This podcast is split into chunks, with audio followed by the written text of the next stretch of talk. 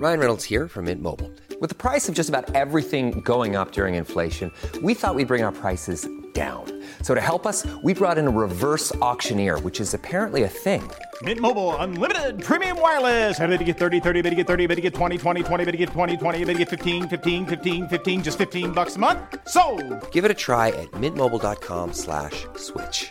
$45 upfront for three months plus taxes and fees. Promo rate for new customers for limited time. Unlimited more than 40 gigabytes per month. Slows. Full terms at mintmobile.com.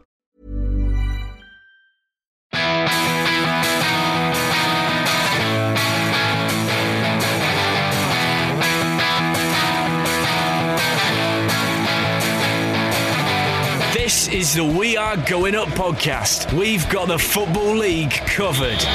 Hello and welcome to episode 135 of We Are Going Up uh, here at uh, Wagyu Towers, as I'm going to call it. Excitement is building because it starts tomorrow. David Cameron Walker is here. Hello. Hello. The brand new Football League season is just I a am day excited. away. Do you know what I've done? What have you done? I've bought a shirt. Have you? First time in eight seasons I've bought the Watford home shirt. Have you got a name on the back of the shirt? No, I've not gone that far. Okay. I've only ever done that once in my life. Can you guess the player I did it? Uh, oh, it's going to be someone terrible, isn't it? no, Um, not terrible. okay. Good player in his in his day. for. Um, position? Central midfield. Oh, for uh, Micah Hyde. Well done. Is it? He's got it. yes, in one. Well, it's only four letters, isn't it? You're a that out from- cheapskate. yeah. You're a cheapskate. Four letters. Uh, so the season starts tomorrow uh, with Blackburn against Cardiff in the Championship, and this is our Championship preview. Uh, it is one of the most competitive divisions in Europe, and we are going to uh, try and uh, explain what's going to happen over the next nine months, uh, over the next well, 40 minutes or so, 50 minutes on this podcast. So coming up, you are going to hear from uh, Richard Lee, who is the Brentford goalkeeper. Brentford are back in the second tier for the first time uh, in over 20 years, and Richard has also been very busy, hasn't he? Yes. Training to be a sports journalist, sports writer, and sports journalist. He'll be telling us a lot more about that later. And- Showing us up. well, yeah, absolutely. And previewing. Why did we invite him on? Actually, thinking about it, previewing Brentford's uh, season in the is it championship. can't go the other way, can it? What do you we mean? can't just pop off over the summer No. and become championship goalkeepers. We can't. Uh, Rob Langham from the Two Unfortunates, who's uh, whose excellent um, previews for this season you should be reading at the is also going to come on uh, to tell us what he thinks is going to happen. And Mark O'Hare, who's been on every single show uh, this week, is going to be back for a look at the Championship betting uh, this season. So Mark will have his uh, uh, top three Championship bets Hardest working man in. Football League podcasts. He absolutely field, is. but he's definitely got it. We're going to start though um, on well in southeast London because on Tuesday morning this week I was up early doors to go along to the Millwall Football Club uh, press day. There was an open training session for supporters. Loads of kids were there. Um, in fact, actually, I'm not showing you this. Uh, you're the other side of some glass at the minute, but you know Zampa the Lion, our mate. Oh, yeah. we met last season. Yeah, yeah. He's uh, he's got a lady friend. Has he? He's got a lady mascot friend. They, they introduced her today. Fantastic. And her name is Belina. And I'm going to show you through the glass a picture of them, a romantic picture of them both Fantastic. holding hands. Do you know Watford once did the same, the same sort of thing? Oh, yeah? I was there at the home game against Wolves on a Friday night back in the 90s when Robbie Keane scored against us for Wolves. Right. Uh, when Harry, the Hornet, uh, got married on the pitch to Harriet the Hornet.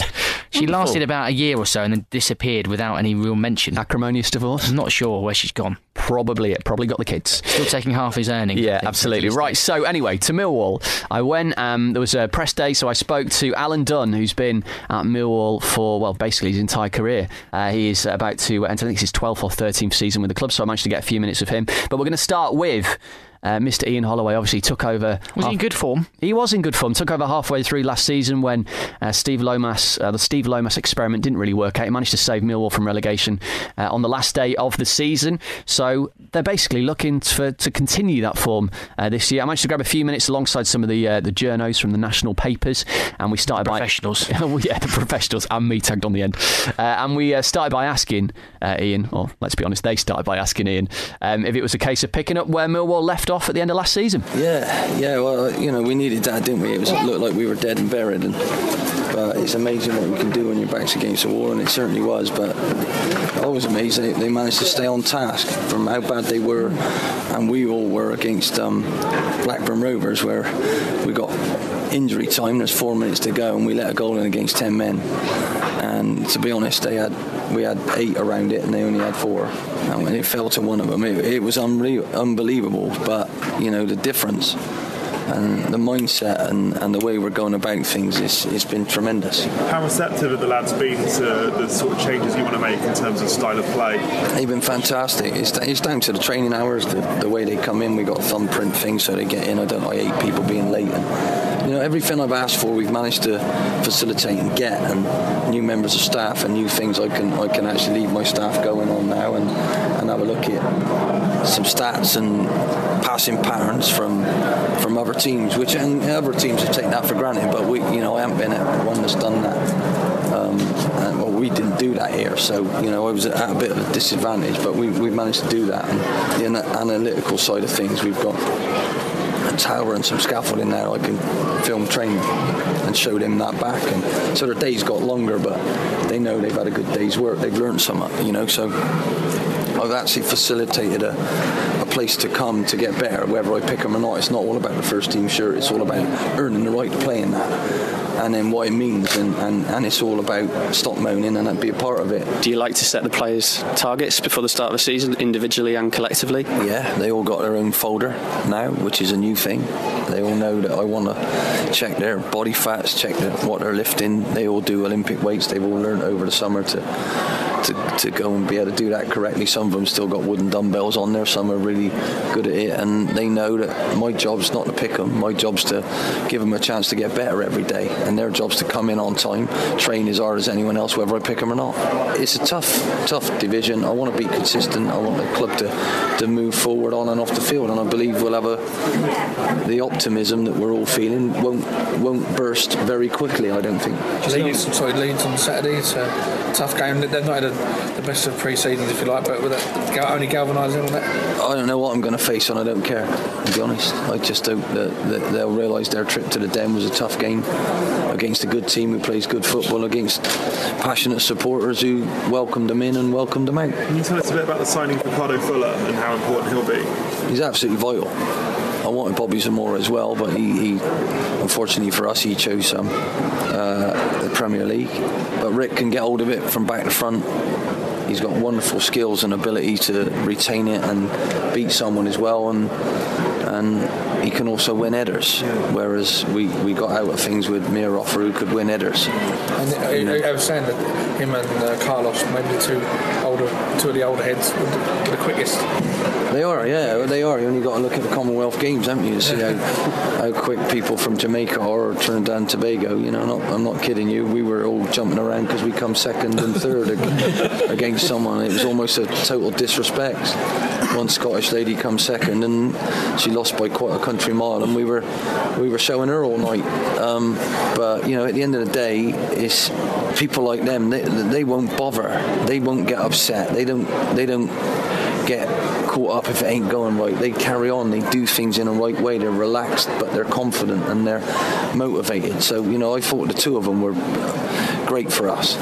You know, Carlos we had last year, he hadn't put a foot wrong. I don't care how old he is, he's still quicker than anybody else. It's like a Rolls Royce. But with Ricky, I know, I've known him Pulis had him for years, and, and I'm just delighted that he didn't re-sign with Blackpool, and we managed to get him because you know he scored against us up there, and he can do things that I needed, you know. So um, I had to wait for him to have a decent holiday, but it's, it's just a wonderful um, vibe in that dressing room where they they're still really professional, and you know he, he adds that little bit of um, uniqueness because he can do things that some of some of us only dream about. You know, he'll do a turn, and before you know, he's lost you, and where did that come from?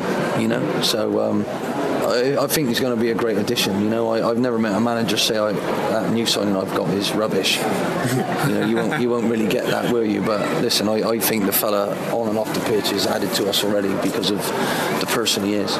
He is always good value, isn't he? He He's always is. good value, and the, the journos absolutely love him. You could tell. Got a bit to prove though this season. He has, yeah, he certainly has. Um, I think he knows that. Uh, going to be interesting to see how, how um, they get on. Um, Ian Holloway, the Millwall manager, speaking uh, to me and a few of the journos from the national papers earlier this week at the New Den. And while I was there, I also got the opportunity uh, to catch up with Alan Dunn, uh, who um, uh, joined Millwall apparently at the age of eight, coming up through the Millwall Academy. Uh, made his debut back in 2002. He's played over 300 games for the club, scoring 15 goals, so he's seen plenty of pre seasons.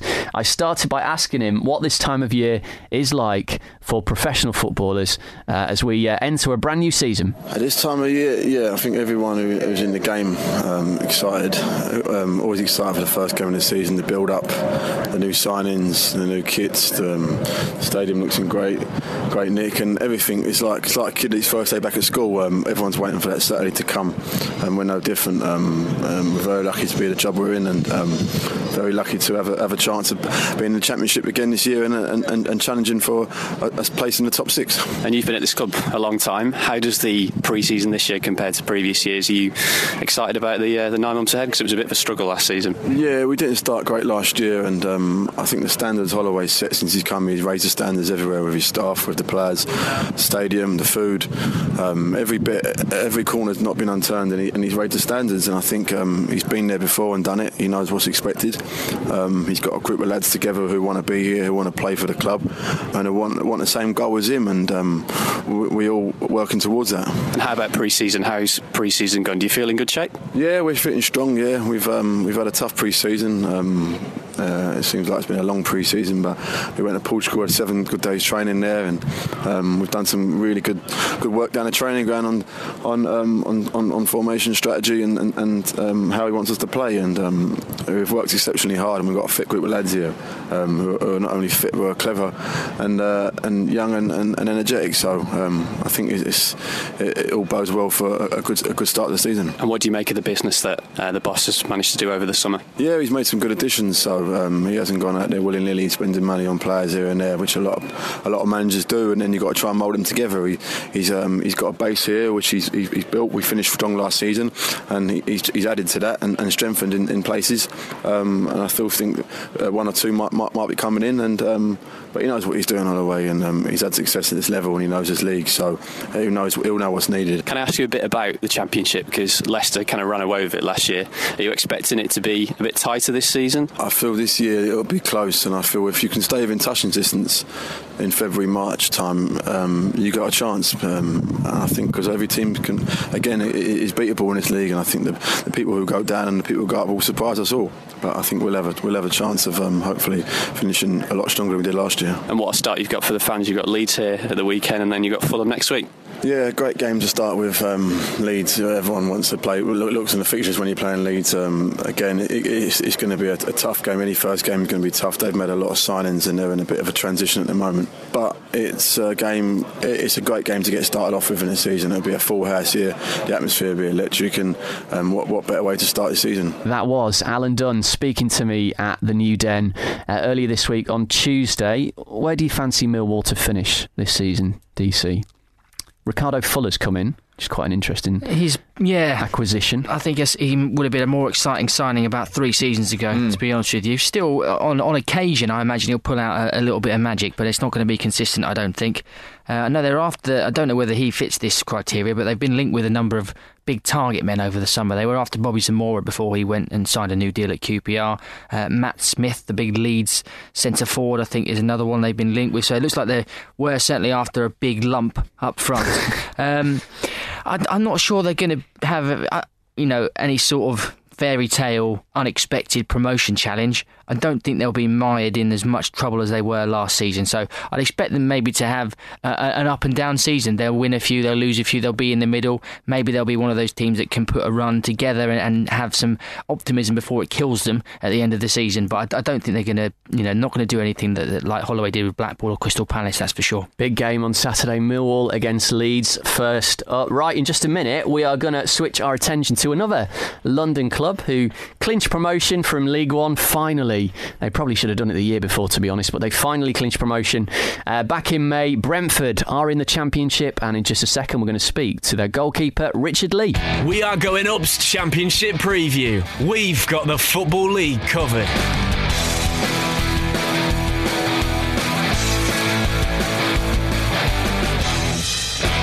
So 92 93 was the last time that Brentford Football Club played in the second tier of English football, and they are back there finally. Things are really looking up. Promotion under Mark Warburton, the new stadium at Lionel Road uh, is on the way in the next few years as well.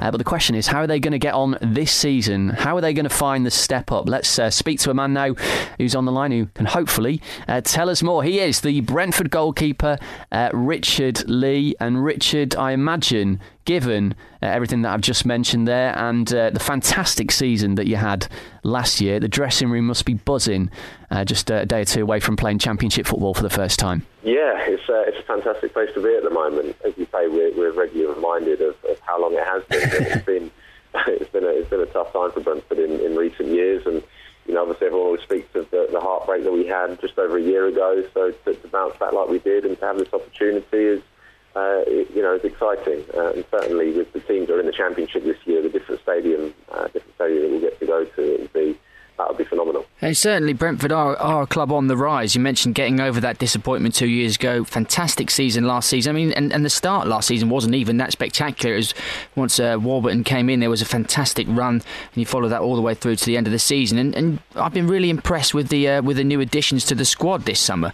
Moses Odubajo was one of st- the stars of Leyton Orient's great season last year in League One. Scott Hogan scored bags of goals for Rochdale in League Two. Andre Gray impressed for Luton.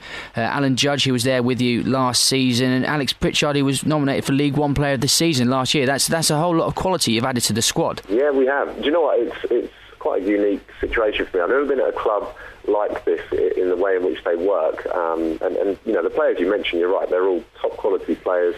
Uh, they're all young, they're all hungry. They're all certain characters as well. Like they're very, very careful as to who uh, who they recruit, and they do a lot of it. In fact, a lot of this is, is born out of what the, the owner believes in, uh, and he's by trade a professional gambler, and he uh, he's a statistician, really. He kind of goes through the leagues of different players, uh, and similar to the film Moneyball, he will base his judgments based on players and who he believes in, and you know, not necessarily statistics that we'll see every every week on Sky Sports, but it'll be the statistics that they think are very important in winning games of football. So, you know, going back to the lads that he's brought in, they're not necessarily all household names that have played Premier League football and what have you. In fact, there's very few of the lads that have actually even played in the Championship, but they would much rather go for a player that they uh, believe has got the appetite and the hunger to really uh, progress at this level, and of course the skills that will fit into how we play. Uh, and that's what they've done. And I mean, pre-season we've uh, again, it's hard to, to, judge how you're going to do on pre-season, but we've had a really, really good pre-season. I think we're certainly stronger than we were last year. Well, in fact, in the last couple of seasons, obviously last year you went up, you know, with a, probably a record amount of points, I would think, to, to get the second uh, automatic promotion spot because it was so tight. The year before, you, you narrowly missed out, so you must sort of really back yourselves to uh, to uh, to do well with the, the step up that you've got ahead of you. Yeah, definitely. Um, you know, and I think the, the example to, to use would be Bournemouth, uh, who, who've done it obviously very recently. And uh, similarly, they went up with a lower points total, as you mentioned, a lower point, points total the, the season before as champions. Um, and they certainly held their own in, in the championship and, and were very close to getting a playoff place. So, you know, it's, it's and, and the example again last year of Burnley, you know, they, they had a very small budget and uh, did incredible things. So it's, we're aware of what could happen. We, are certainly not going into it blind. We know how difficult it will be, and, and obviously I've played in the Championship before with Watford, and it, you know it's a tough league. Arguably, it's the toughest league um, in, in a lot of ways, and there's very little between the teams. Um, but no, I'm, I'm really excited to see how we get on. You know, I think uh, having been with that Watford squad uh, those years ago, I certainly don't think there's much of a difference in terms of quality. If anything, I'd, I'd say the style of football we play is certainly a lot more attractive now than teams that I've played in in years gone by. And I think, um, you know, with that being the case, I think we'll fare okay. Yeah, I'm, I'm glad you mentioned that actually, because I was, I was going to bring it up. You, you mentioned you played in the Championship with Watford before. You've been promoted as part of the Watford squad back in uh, 2000 and, 2005. And how important will a player like you be to, to this squad next season in terms of being able to pass on some experience to a lot of these young players who, as you rightly said, haven't necessarily played at this level before? Yeah, well, hopefully very important. um, yeah, no, I, you know, I, I, obviously it's, it's, it's, come up several times, and a few of the lads have come and uh, spoke to me about it. And I think the biggest thing will be the I mentioned the, the stadia earlier, and there are, you know, it's arguably Griffin Park will be the smallest uh, in, in the league. So everywhere we go is going to be an experience, you know, and obviously some of the some of the uh, the places we'll go, that, you know, we're going to be thirty thousand plus, which uh, a lot of the lads won't ever experience, and that's something that uh, we'll need to get our head around and, and need to get our head around very quickly. But I certainly think this is the, the thing that I guess I've been trying to stress to the to the players is as much as you know it, it's massively exciting and you know everyone will be a little, little bit nervous. It's very new and it's uh, you know it's, it's, a big time for the club.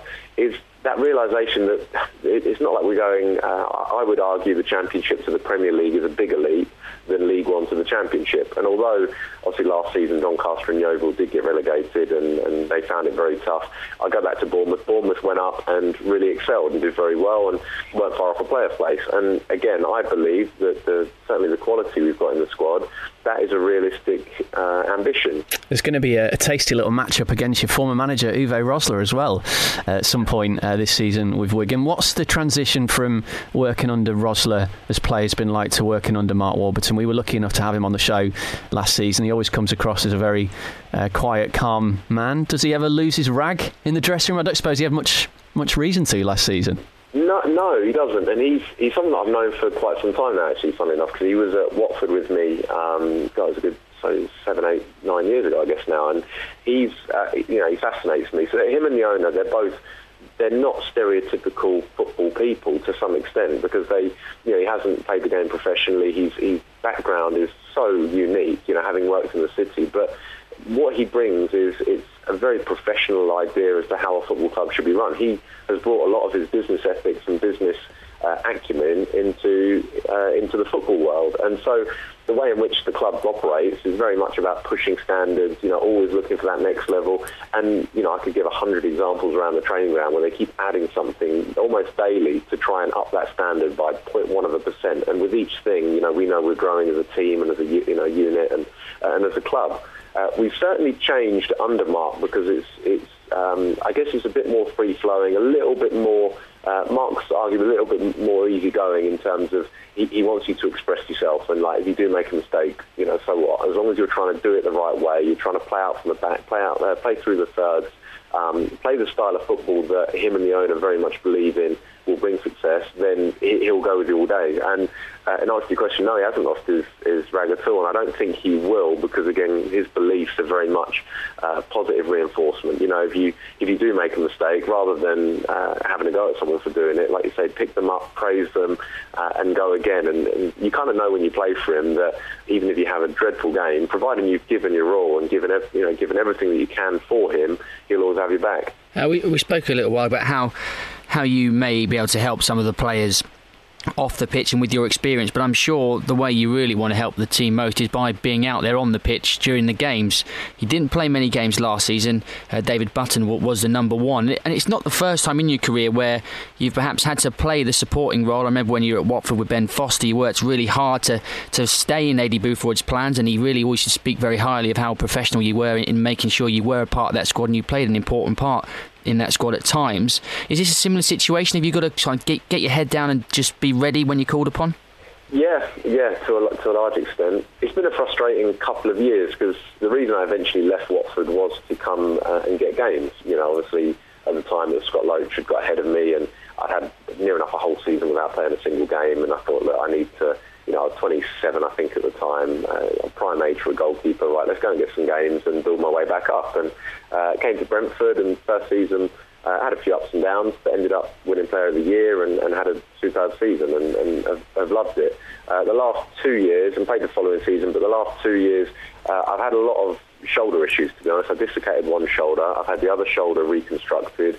Uh, and it's been, you know, I was out for seven months with one and four months with the other and it's just been really stop-start. And then trying to get myself fully fit again, which I touch wood. This is the first pre-season I've had now in four years where I've been able to do pre-season fully, and I do feel as sharp now as, as I ever have done, which is a nice feeling to have because last season certainly, uh, and even more so the season before, was a real uphill struggle where I felt I, they, they were wheeling me out to sit on a bench, but I was barely training. I was barely able to do anything with the issues I had going on uh, with my shoulder. So, um, yeah, hopefully, it's being a goalkeeper. It, it, can be a bit of a frustrating position in that, uh, you know, providing David's doing well and continues to do well, then he will keep his place, and you know he's been superb for us. But my job, as it is right now, is as you say, to support him and the other lads as best I can, and as and when the opportunity comes up, I need to be ready. And, and providing I'm ready, then then who knows what might happen. Uh, and have you kept your eye on, on many of the other teams in the division? I mean, you, have you sized up the opposition too much, or have you just been concentrating on Brentford? Because as you say, it's a very competitive league, and looking through the teams for this preview, you know, there there isn't really, you know, perhaps there's a small group at the top you think might be up there, but the rest of the division very very tight, and you know, there's not going to be a lot between it. Yeah, we. I mean, we haven't focused too much uh, pre-season. We've um, obviously most of the preparation has been on ourselves, how we're going to play, how the new players are going to fit in, and working very much on what our sort of team ethic is, and um, going into the games. What we tend to do is then going into each individual game, we will spend time looking at each team. So, for instance, obviously, uh, with it being Charlton this week, Thursday, Friday, we'll be watching a lot of footage of them. Um, you know, trying to find ways in which we can exploit any potential weaknesses, um, and that will be kind of the the the, uh, the, strategy we go down for each game, where we'll always look at the opposition, regardless whether it's a cup game against a League Two team or whether, uh, like I say, it's a big championship game. It doesn't matter. We'll go through the same process. We'll always debrief uh, a performance the day after, and often have other individual meetings. So whether it be for defenders or, or goalkeepers, and you know, go through again the smaller details that that all uh, make part of uh, a good performance. So, um, in terms of actually, we, we, I suppose we've had a brief overview of teams, and it's it's, it's an interesting one this year because, as you mentioned, there's probably two or three teams that you'd say you would expect them to be up the top. But then, I suppose last season I use League One as an example. Bristol City came down, and I think most people would have expected them to be in the top two or three given their budget, and they were down in the relegation zone for most of the season. And similarly this season, you've got the guys that have come down, the Fulhams, Norwich, um, and a couple of others that you would think, uh, Cardiff as well, obviously, you would think they would be top six. But it will be, again, they're, they're coming down. Arguably, they're not the best run of form, having you know having been relegated. Sometimes it can take a team a little bit of time to get going, and uh, and often they, they leave it too late to get going. So you know I think where we've got momentum from last season, if we can get a good start to the season, it will set you you know set you in uh, good stead to then kick on and, and something special. The atmosphere at that uh, Fulham game is going to be uh, something special as well. Big West London derby. Um, there might be quite a few people uh, listening to this, Richard, thinking he's incredibly well spoken, which uh, leads me nicely on to um, obviously you mentioned your shoulder injury and the fact you've been not able to play too much. You've been very busy in the meantime because you've been gaining a first class degree in professional sports writing and broadcasting. Tell us a bit more about this. Yeah, I guess that's where the the, the positive of the shoulder injury because mm. Uh, having having done that, um, and it was actually it was around that time I dislocated the first shoulder. Um, it, I mean, I've been quite proactive outside of football with a couple of projects that I do, and uh, I, I, suppose I'm very aware that a football career can end very suddenly. You know, and I've, I've had people close to me that have had to retire very quickly, and it's uh, obviously it's not nice. You know, especially when there's, there's several things to consider. You know, you you go from uh, being uh, somebody that's well known, you're playing week in, week out, you're getting the, the plaudits from the fans and, and everything that comes with it, and then all of a sudden that can just vanish. And not to mention then the financial aspect. You know, obviously as footballers you earn you earn a good living, um, and if suddenly that goes, and you're left with no education, you're left with very little to fall on. Uh, there's not many business owners out there that will put you on a big wage purely because you played a game of football. And it's, I, I guess that's always been my thinking is right. That, you know, I love my football. I'm going to give this as much effort as I can. I want to make sure I get the balance right where this still is priority. But we do have plenty of time during the day. You know, you finish training. Part of the job specification of the footballer is to rest. You know, you need to make sure you come into training well rested and feeling good each day. So for me to go home and, and sit and spend a couple of hours on my computer kind of fit in quite nicely with, with my career. And um, I've been fortunate enough as well to have a few uh, media opportunities in the last couple of years, which I could link into the course I was doing. And the other thing being, it's a, you know something the PFA um, back quite heavily. You know, there's a, a couple of guys. In fact, I mean, Fabrice is currently in his first year. In fact, he'll be starting his second year this year. Uh, and there's a few other well-known lads that are on the course, and it's something the PFA really do push, and, and they're very good. And to me, it just seemed like a no-brainer. You know, having this under my belt now, hopefully somewhere down the line, it's it's something that I'll be able to utilise, and you know, an idea of a job in media really appeals to me. And I, I suppose the assumption from a lot of people who watch, you know, football media and Sky Sports News, listen to the radio, etc., is that players may just walk out of the game and, and walk straight into these positions, kind of with maybe no training, just purely on their on their reputation, the fact they've been a footballer. But you know, how important is it that you've actually gone about this in a in a, a formal way, formal training and a qualification to say that you know you, you can do this properly? Well, I, you know, I hope it, it counts for something. You guys probably know more than more than me. I mean, I think in terms of if you're a big big name, let's use a Carragher or a Gary Neville, for example, then naturally they're of interest. You know, I, I'm I'm their biggest fans. You know, I watch them on a weekend and they've played at the highest level. You respect what they've got to say. They they speak well and they they speak the truth. Um, someone like myself, and this is being realistic, although I have played a few games in the Premier League, majority in the Championship, I'm not a household name. So if I were to go for one of those bigger jobs, Gary Neville's not been on Dragon's Den though, is he? this, this is true. This is, I don't know how far it's going to carry me, but um, no, that, that's kind of my thinking. It's right. Okay, the more strings I can have to my bow, the more qualifications I can have. Uh, hopefully, this will give me the edge if it's you know between me and, and someone else. And I, I guess it's it's a similar mindset that I could use for football or for anything in life. You know, if you go that extra mile and you put in that little bit of extra effort, then you know I, I like to believe that at some point it will it will pay dividends. Well, best of luck this season, uh, Richard. Hope it all goes well, and um, thanks very much for, for coming on the show. No, thanks for having me. Appreciate it. Top man, that is uh, Richard Lee, the Brentford goalkeeper, ahead of Brentford starting their season against Charlton on Saturday. And in just a minute, uh, we'll be joined by Rob Langham from the Two Unfortunates and Mark O'Hare to preview this championship season. We are going up's championship preview. We've got the Football League covered.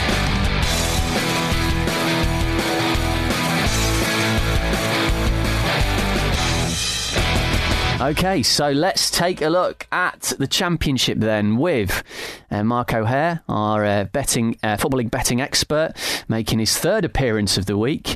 Um, you get the uh, the hat trick ball for that, I think, Mark, and also Rob Langham uh, from the Two Unfortunates, who's written the championship preview for the Two Unfortunates, uh, is also on the line right now. Right, Rob, I don't really know where to start with this division because it's always unpredictable. Uh, is there a kind of any standout team that uh, struck you as you were writing the preview?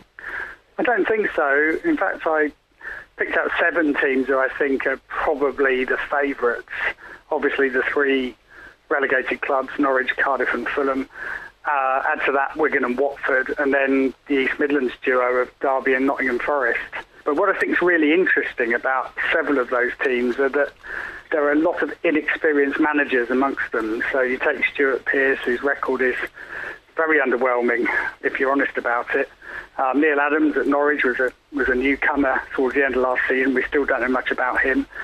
I still think uh, Giuseppe Sannino at Watford has a bit to prove after taking over from Gianfranco Zola. And then, of course, Ole Gunnar Solskjaer, who, who really was a surprise pick for Cardiff City and failed to keep them up. So, of the seven, I'd say only really McClaren is the one who at the moment um, sees his reputation riding high. But even he had that particularly dreadful spell at Forest a couple of years ago. So I think that might allow a couple of teams, I'm thinking teams like Bournemouth and Brentford and maybe even Huddersfield, to, to sort of challenge those seven, even though I would pick them out as the favourites. Okay, Mark, what do the bookies think in terms of who the favourites are to go up to the Premier League this season? Uh, Derby and Cardiff are the joint favourites at eight to one, but you've got 15 teams at 28 to one or shorter, which is uh, just shows how tight and basically how the bookmakers don't actually really know who's going to win the league. Um, you look at the last 12 seasons, and 10 of those 12 seasons, a team at 20 to one or larger has won promotion. Of course, Palace and Burnley both 80 to one shots in the last two seasons as well. So shows what's what's potential here. Um, you look at Derby, five of the last eight favourites have won promotion, and I'd rather Derby than than, than Cardiff, especially in in the favourites tag. They averaged 2.02 points per game under McClaren's 36 games. If over a 46 game season, that would have seen them promoted automatically. Uh, you look at the teams who have lost in the in the playoffs as well five of the last ten championship winners lost in the playoffs the season before, including the last three champions as well. Um, so Derby have also got to be considered. But out of the relegated clubs, I'm not really sure why they're, especially Cardiff, um, are being so highly rated because over the last 13 seasons, only nine clubs of 36 have bounced back at the first time of asking. That's a one in four sort of strike rate you're looking at there. I think Norwich are probably best equipped of those that have come down. But I like Blackburn, to be honest. I think they're 20 to 1, a decent shout, there. Finished last season quite nicely, unbeaten in 12, only finished two points outside the playoffs. Uh, the form in the second half of the season was only bettered by Leicester, Burnley, Wigan, and Derby. Uh, Jordan Rhodes, of course, has stayed, played in all 46 games last year, scoring 25 goals. There's continuity there, there's stability there. Um, I think that's really key for Blackburn now, especially under Gary Bowyer. I think they're very underrated. And Rudy Gestede, of course, finished last season in quite good form as well. His partnership with Rhodes could be key. I like Blackburn a lot. I think Blackburn are in danger of becoming the Belgium uh, of the championship in, in so much that so many people I've seen tip them now as underdogs and as the dark horses. They're, they're almost going to be more surprising if they if they don't finish around the top six. But I, I, don't disagree with you though. I do think they've got plenty of reasons to be optimistic. Just just going back to Norwich of, of the three clubs that have, have come down. I totally agree with you, Mark, in, in saying that it's it's foolish perhaps to expect all three of them to have good seasons. And I've certainly been in this position before when I've looked at clubs coming down and looked at their squad list and said, you know, just look at look at those players and how can they fail to get promotion? Bolton being the most obvious example of that for two seasons in a row. But I'm going to do it again uh, with Norwich. Just looking at the, the squad that they've got on paper. Neil Adams is the big mm. question mark. Rob, you're correct to point that out. I, I agree with you there. We don't know what, really what he's going to be like with his first proper season in charge. But just look at this: John Ruddy, Steven Whittaker, Bradley Johnson, Russell Martin, Michael Turner, Lewis Grabban, Jonny Howson, Kyle Lafferty, Leroy Fer, Gary Hooper, Anthony Pilkington, Mark Bunn, Wes Hoolahan, Elliot Bennett, Javier Garrido, Luciano Becchio, Josh and Jacob Murphy, Nathan Redmond, Martin Olsson, Ryan Bennett. Alex Tettey, Declan Rudd, Andrew Surman, Sebastian Bassong. Like that is one hell of a squad to have in the championship. You know, I know they didn't do too well last season, and they really struggled in front of goal. But I think those strikers who struggled so much in the Premier League last season, Gary Hooper in particular, Lewis Grabban is a good signing from Bournemouth. I think they could have a field day in the championship. Yes, re- reading those out there, David, is a pretty formidable squad. Um, in preparing my preview, I was quite amused by some comments uh, from Kyle Lafferty's uh, chairman at Palermo. Yeah, I saw them accused him of uh, chasing up to Milan after women all the time, and so that was quite. Well, Norwich is the best place for him, then, isn't it? Hang on a minute. Yeah. hang, hang, on a second. Wait, wait, wait. What, what's all this about? I, have not read this. The chairman of uh, what club was he at in, uh, in Palermo? Palermo, yes. Uh, basically said he was just a, a, crazy Irishman who was just constantly chasing women all over the country and not, not focusing on his football. So he's moved yeah. to East so Anglia. Him to East Anglia. yeah. yeah. there you go. Perfect punishment. Um, yeah. So Norwich. Uh, we talked about Fulham, 11 million quid on one player. Now, he was the top scorer in the Championship last season, but still, a Championship club paying 11 million quid for a centre forward. They better hope he bangs the goals in this season. Uh, Mark, do you reckon he's going to be the top scorer? What are the bookies saying about Ross McCormack at Fulham? Yeah, McCormack's up there um, with Jordan Rhodes, really. They're two clear, clear favourites. I personally prefer Rhodes. I've already given my reasons for, for Blackburn. But, um, you know, McCormack, you can get him at 10 to 1 if you fancy it. You look at that, the cost of that strike force at Fulham with um, Kostas Mitroglou alongside him as well. unbelievable when you think we're talking about championship football here.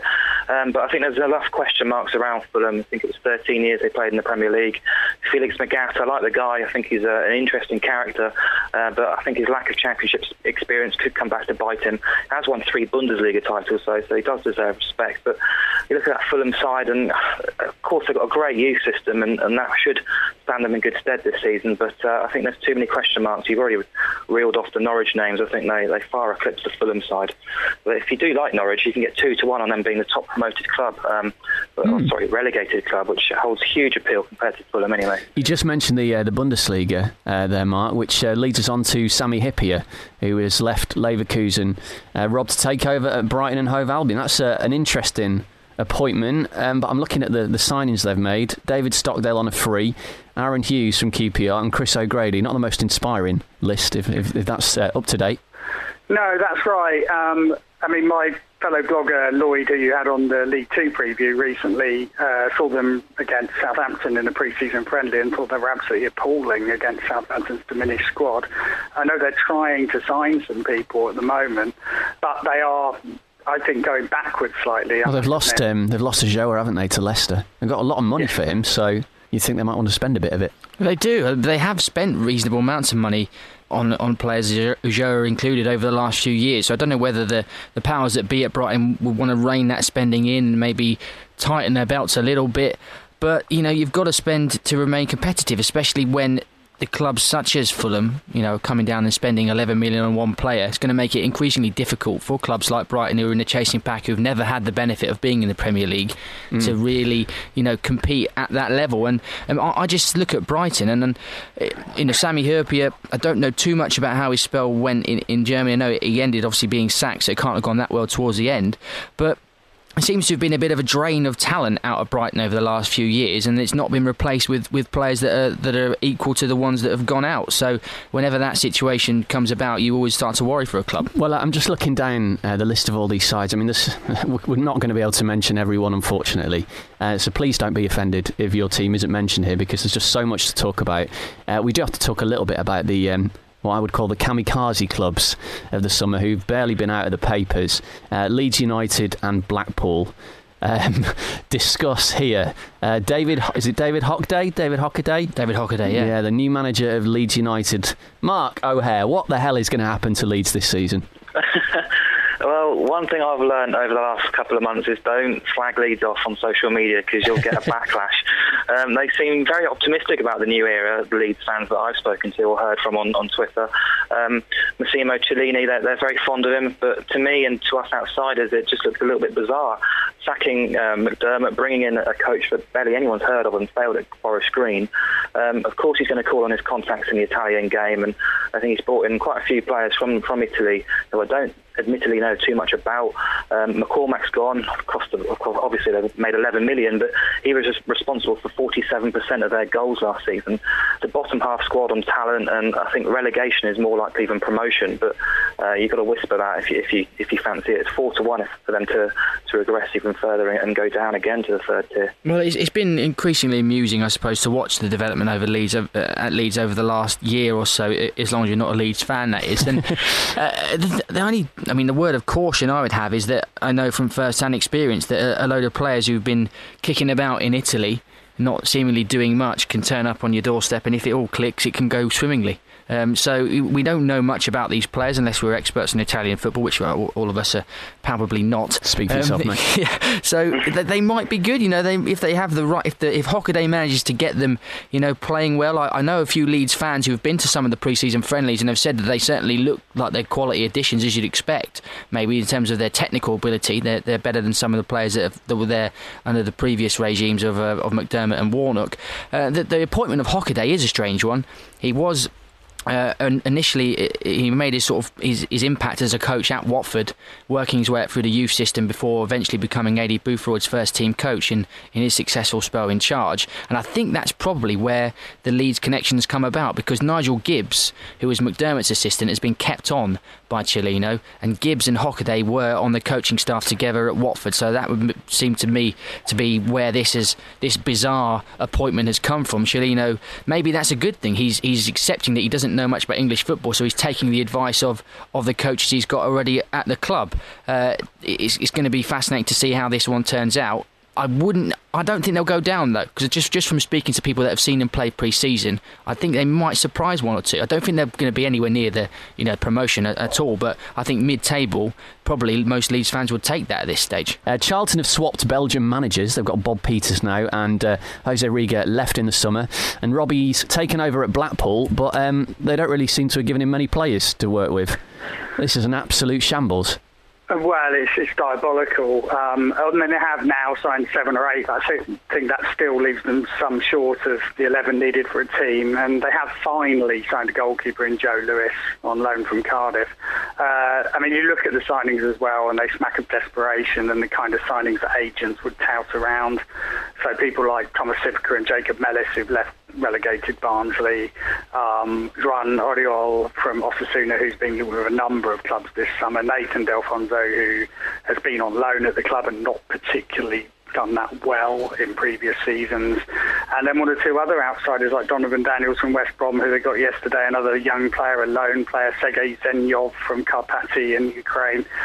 I mean, really, you know, those of us who support teams who I think might have difficult seasons, I'm a Reading fan, uh, are actually beginning to think, oh well, at least there's going to be one side who finishes below us, and I think that's that's Blackpool without question. I just can't see any way out of this for them. The whole thing's a mess, isn't it? You had a situation with Karl Oyston exchanging um, angry letters with one of the was it one of the shareholders mm-hmm. in the mm-hmm. Blackpool Gazette. The whole thing is just a mess. Um, obviously, we've got lots to uh, to get through here. Forest, DC. What's going on with them this week? I read stuff about some of their players players being sold behind Stuart Pearce's back already. Yeah, well, I don't think it's quite fair to say behind Stuart Pearce's back. I think he was fully aware of the situation. He just didn't want it to happen the chairman told him that he was going to sell the players, and Stuart Pearce said, "I don't think you should. I think you should wait, and we'll get more money for them down the line." But the chairman has has sold them to Newcastle, with the proviso being that the players in question, obviously, are Karl Darlow, the goalkeeper, and Jamal Lascelles, the promising centre half. They've both been sold to Newcastle, but they will remain at Forest next season both of them for the whole season on loan without any chance of a recall, I believe. So that's some, at least they can take solace in the fact that the play, those two players aren't going out the door immediately, and they are two very important players in in the spine of that team. Rob, you mentioned at the start Stuart Pearce's, I mean, it has to be said, mediocre managerial record.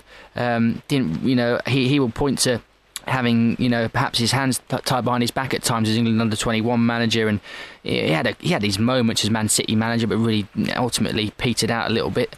My um, favourite season he had at City was when they didn't score a home goal between uh, New Year's Day and the end of the season. He had year. the little donkey on the sidelines as well didn't he? The little lucky mascot. And of course he famously once played David James up front as an outfield player. Um, but, but, apart from that, yeah, but they, there's much to work with that squad. I think that it's just whether Pearce manages to get it all going. Okay, um, Mark, some odds for the uh, the bottom end of the championship relegation wise. I actually personally fancy all three promoted clubs, Wolves, Brentford, and Rotherham, to stay up, um, but the bookies may not agree. Um, well, Rotherham, uh, according to the bookies, most at threat. I think Rotherham will be fine, though. I think you've, got a manager and Steve Evans there who, you know, he, he seems to work off a one-year cycle of, of getting players ready for one year and then shipping them all out for another year. Um, short-term contracts, 11 players released after Wembley, a completely new squad built, but he's kept the likes of Frecklington, Morgan and Agard. Jordan Bowery's quite a good striker. I think he's a club record fee they paid for him as well. Um, Brentford, of course, a progressive club, uh, spent breaking their transfer record on Moses Odubajo. Um, Mark Warburton's proved himself with just four defeats in 27 games after taking over. Uh, Alex Pritchard, another exciting signing for them. Wolves don't really need any introduction either. I think they'll be a top 10 team uh, with the momentum. But, you know, relegation-wise, uh, Blackpool, have, have, we just touched on them, they're, they're, the obvious ones. They were 5 to 4 for relegation in June. You'll only get 2 to 1 on now in places for them to um, be relegated. Uh, 7 to 4 to finish bottom. Charlton 13 to 4. Rotherham 3 to 1.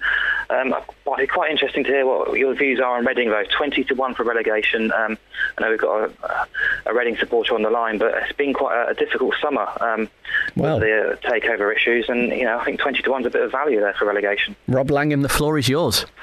Uh, well, I, I, think probably they'll just have enough to stay out of the bottom three. Um, there are some good young players coming through. Jordan Obita was converted to a left back last season and was fantastic.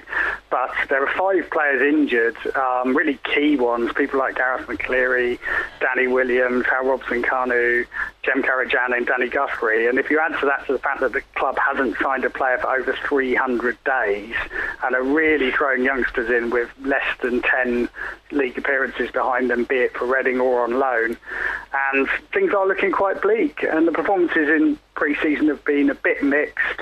Uh, they had a very, very comfortable win over Wycombe, but I think Wycombe are going to be poor this season.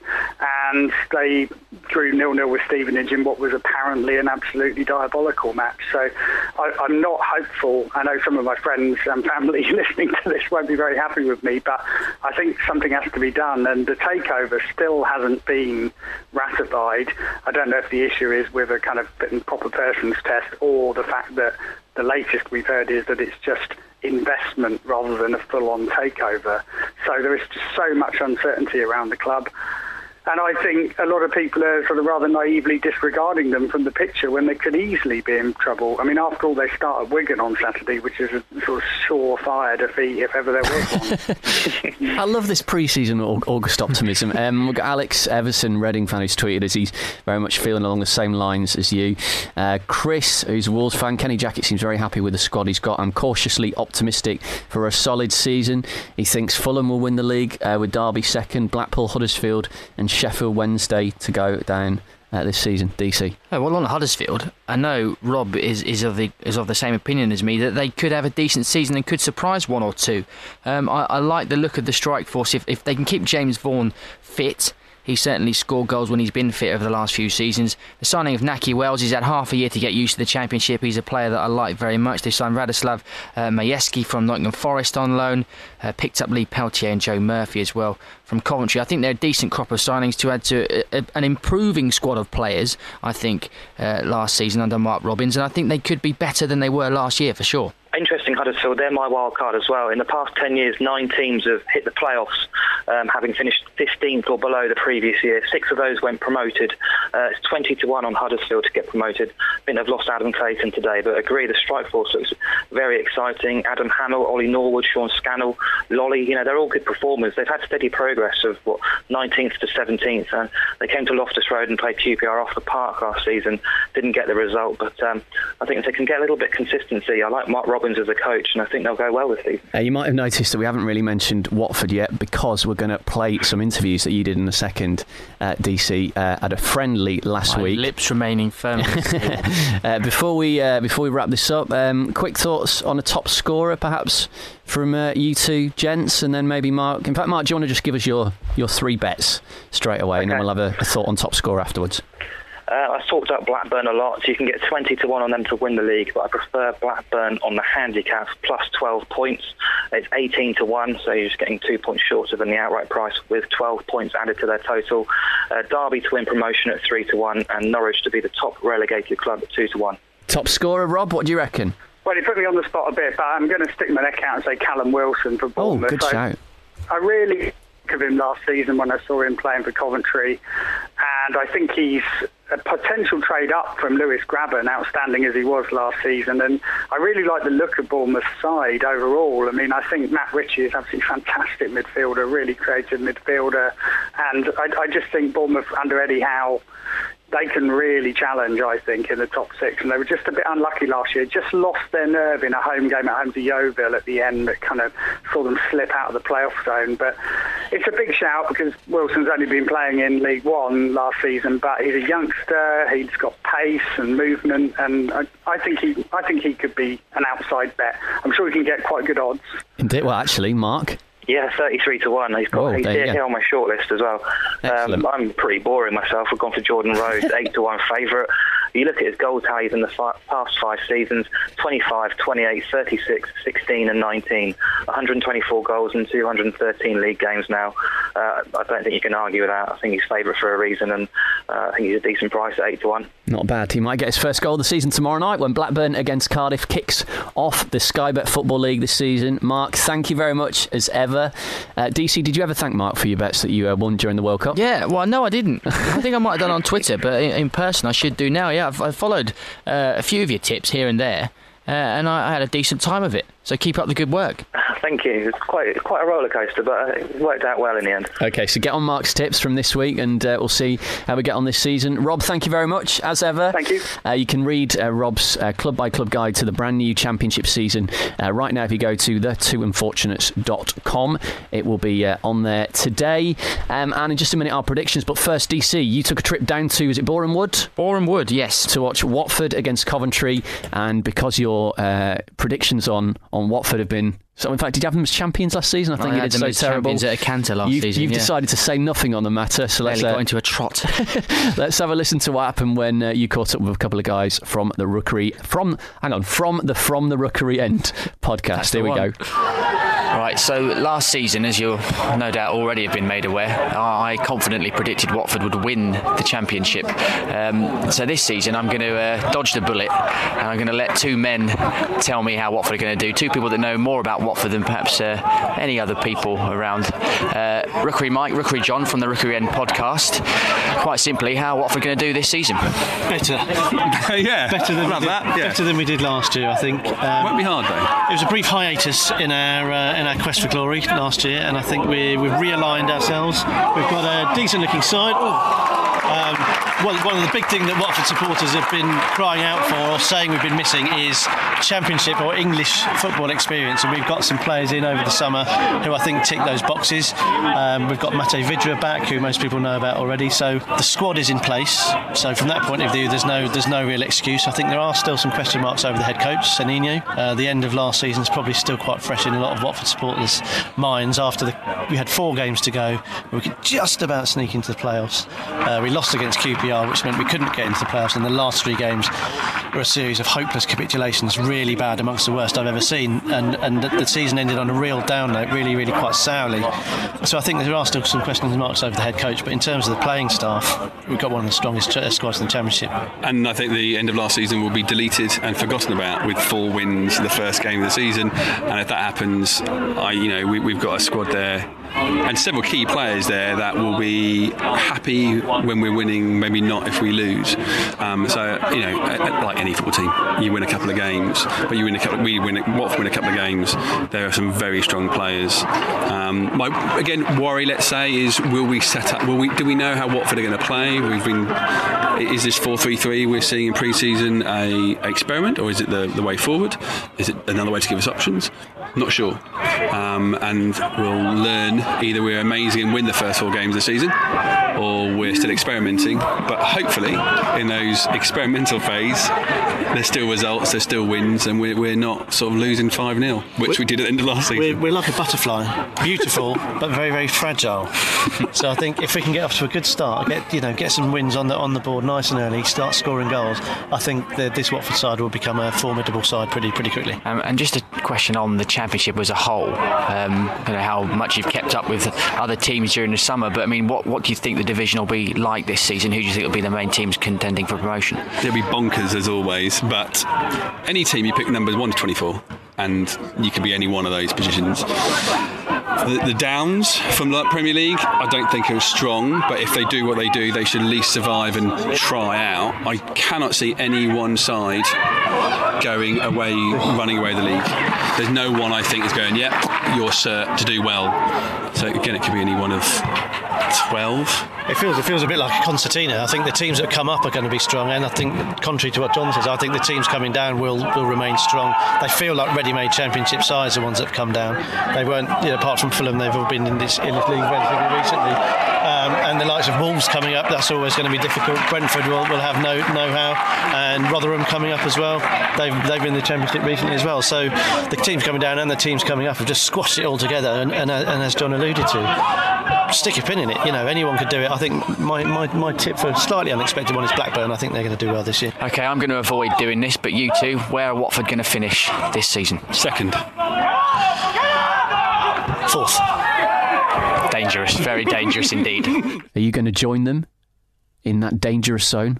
No, I, I'm not going to. I, I do agree with everything they they said. To be honest with you, so I don't want to add too too much more. I know people get a bit bored of me going on about Watford, but I'm just un, I'm just uncertain. Uncertainty surrounds us at the moment. We could just as easily have a brilliant season as we could have a, a mediocre one like last season. I think the you know there's there's quality in that squad, and there's there's pretty much two decent players for every position and some outstanding players. In fact, in, in those positions, you know, Abdi, Vydra's come back, being being the, kind of the real key examples of that. Lloyd Dyer's a good signing. Anya should have another good season, but I think the question mark remains over two things. Troy Deeney, whether whether he's going to stick around, how long he looks like he's going to be there for the for the first few games now. Where I thought he would go before, but I still think he'll probably go. Uh, and the manager, he had a decent uh, impact at the start last season when he came in from Zola, steadied the ship, but the, that end of the season last year was pathetic. Truly pathetic. Some of the worst performances we've seen at Watford in a long, long time, and that's saying something. Um, so he's got a he's got a real point to prove. He's been given all the tools he needs to do a good job this season. Now he's just got to go out there and uh, and do it. Okie dokie, right. It is time to uh, stick our neck on the line uh, because in just a second, after this little bit of music and this voiceover, we are going to do our championship predictions. We are going up's championship preview. Predictions.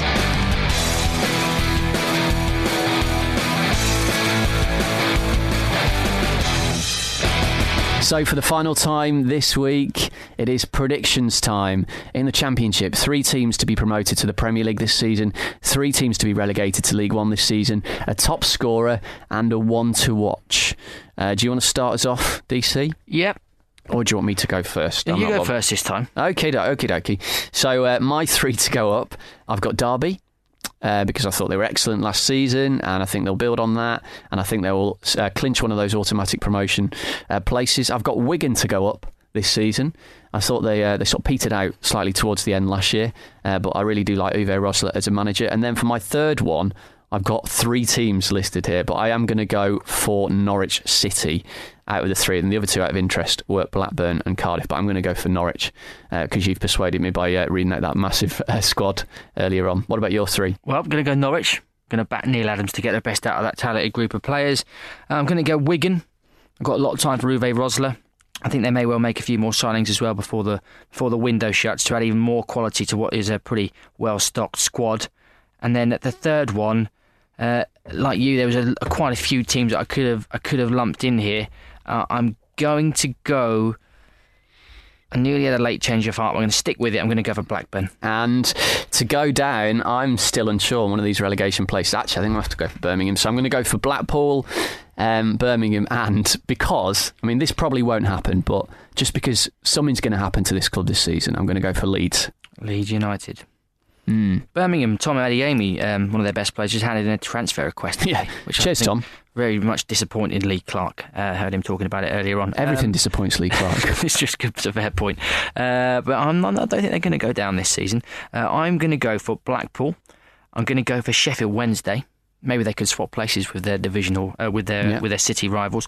And my third one. Now, I always put a, a, slightly spurious Hmm. left field relegation choice in there, don't I? Famed for it over the last few years. So maybe this is, this is this is where the, Crystal the, the Palace. fans of the of the club I'm about to name next can can sit back and relax. Lump on, and- guys. and Stand by get- your accumulator. Get ready for a brilliant season because I'm tipping Brighton to be relegated. Brighton to go down? Yeah. Everyone get on Brighton. I know a Brighton fan. I was speaking to the, um, him the other day. Went to that Southampton game, and like Rob said, they were absolutely terrible in that game. And on the strength of that, during the game, he put a bet on them to go down during the game. Yeah, yeah. Brilliant. Pre-season optimism at its finest. Uh, top scorer, I'm going to go for Lewis Grabban.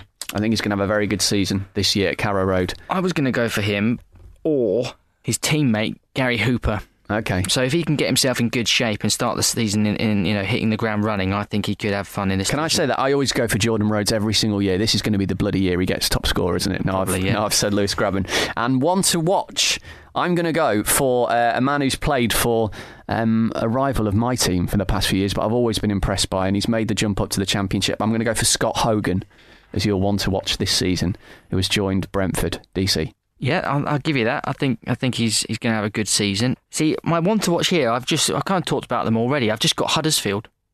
what the whole the whole lot of The them? whole- the whole one team. to watch, not eleven. But um, I suppose I would pick Nahki Wells out of that one. I mean, I suppose he's not he's not the uh, not as if people wouldn't have heard of him before. But I think this could be the season where he makes his mark on the championship. Okay, uh, Tommy Rowe gone to Wolves, hasn't he, from Peterborough? He could be a, Hmm. an interesting one to watch as well. Uh, let us know what you think at WAGU Podcast on Twitter. That's W A G U Podcast. If you're a new listener, hopefully you've enjoyed these three uh, three preview shows uh, this week. Uh, the website is wearegoingup.co.uk, um, and that is it. Enjoy the opening weekend of the Football League season. And the optimism that we will all feel at 2:55 p.m. on Saturday is never going to be topped in the rest of the campaign. Um, you're going to be at Watford, aren't you? Watford against Bolton. Yes. I will be there with my. You shirt. managed to get through an entire pre-season without tipping Bolton, by the way. I'm quite Uh, impressed. Absolutely. You know what I might do as well? I don't think he's going to play yet, though, so maybe I won't do it just yet. But you know our World Cup day, our World Cup drinking odyssey that we had Hmm. Yes. over the summer? Well, obviously, we had a a flag for each nation, and we Yes. signed the Ecuadorian right back, Oh, right. Carlos Paredes. So Was I that not one of the flags we sold? No, we, we kept hold of that one. Right, So okay. gonna- I might take my Ecuadorian flag just to give him a bit of moral support. We should say a Colombian man in a Colombian bar in Elephant and I Castle. mean, I could probably take most of the flags. we've, yeah, we've got Colombian man in. Elephant and Castle uh, gave us a tenner for the Colombian flag. He did. I want my flag. He And said. we also swapped our Belgian flag for a, a round of shots We we, in did. the Belgian bar, and We then did. I, I lost the. South Korean one. You did. Uh, that was a that's a whole other podcast in itself, I think. Um, next week, then, because I'm going to be at Bury Cheltenham on Saturday, and then we've got our big arch rivals, supposedly in inverted commas, Bolton in the League Cup away. So I'm not going to be back in London until sort of middle of next week. So I'm not really sure we're going to do a podcast next week. If we don't, we've given you three this week, um, but, Yeah. but hopefully we will do. And then the week Sick after the that, sound of us. and the week after that, we're going to be at Kenilworth Road for Luton, our live special from Don't Luton. tell 'em I'm coming. I will. Well, they know now. They know now. So that's it for now. Thanks for listening. Uh, we will speak to you next time on We Are Going Up. Enjoy the start of the season. This is the We Are Going Up podcast. We've got the Football League covered.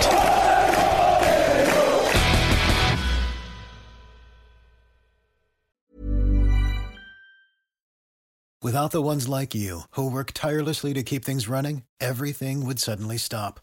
Hospitals, factories, schools, and power plants, they all depend on you. No matter the weather, emergency, or time of day, you're the ones who get it done. At Grainger, we're here for you with professional grade industrial supplies. Count on real time product availability and fast delivery. Call clickgrainger.com or just stop by. Grainger for the ones who get it done.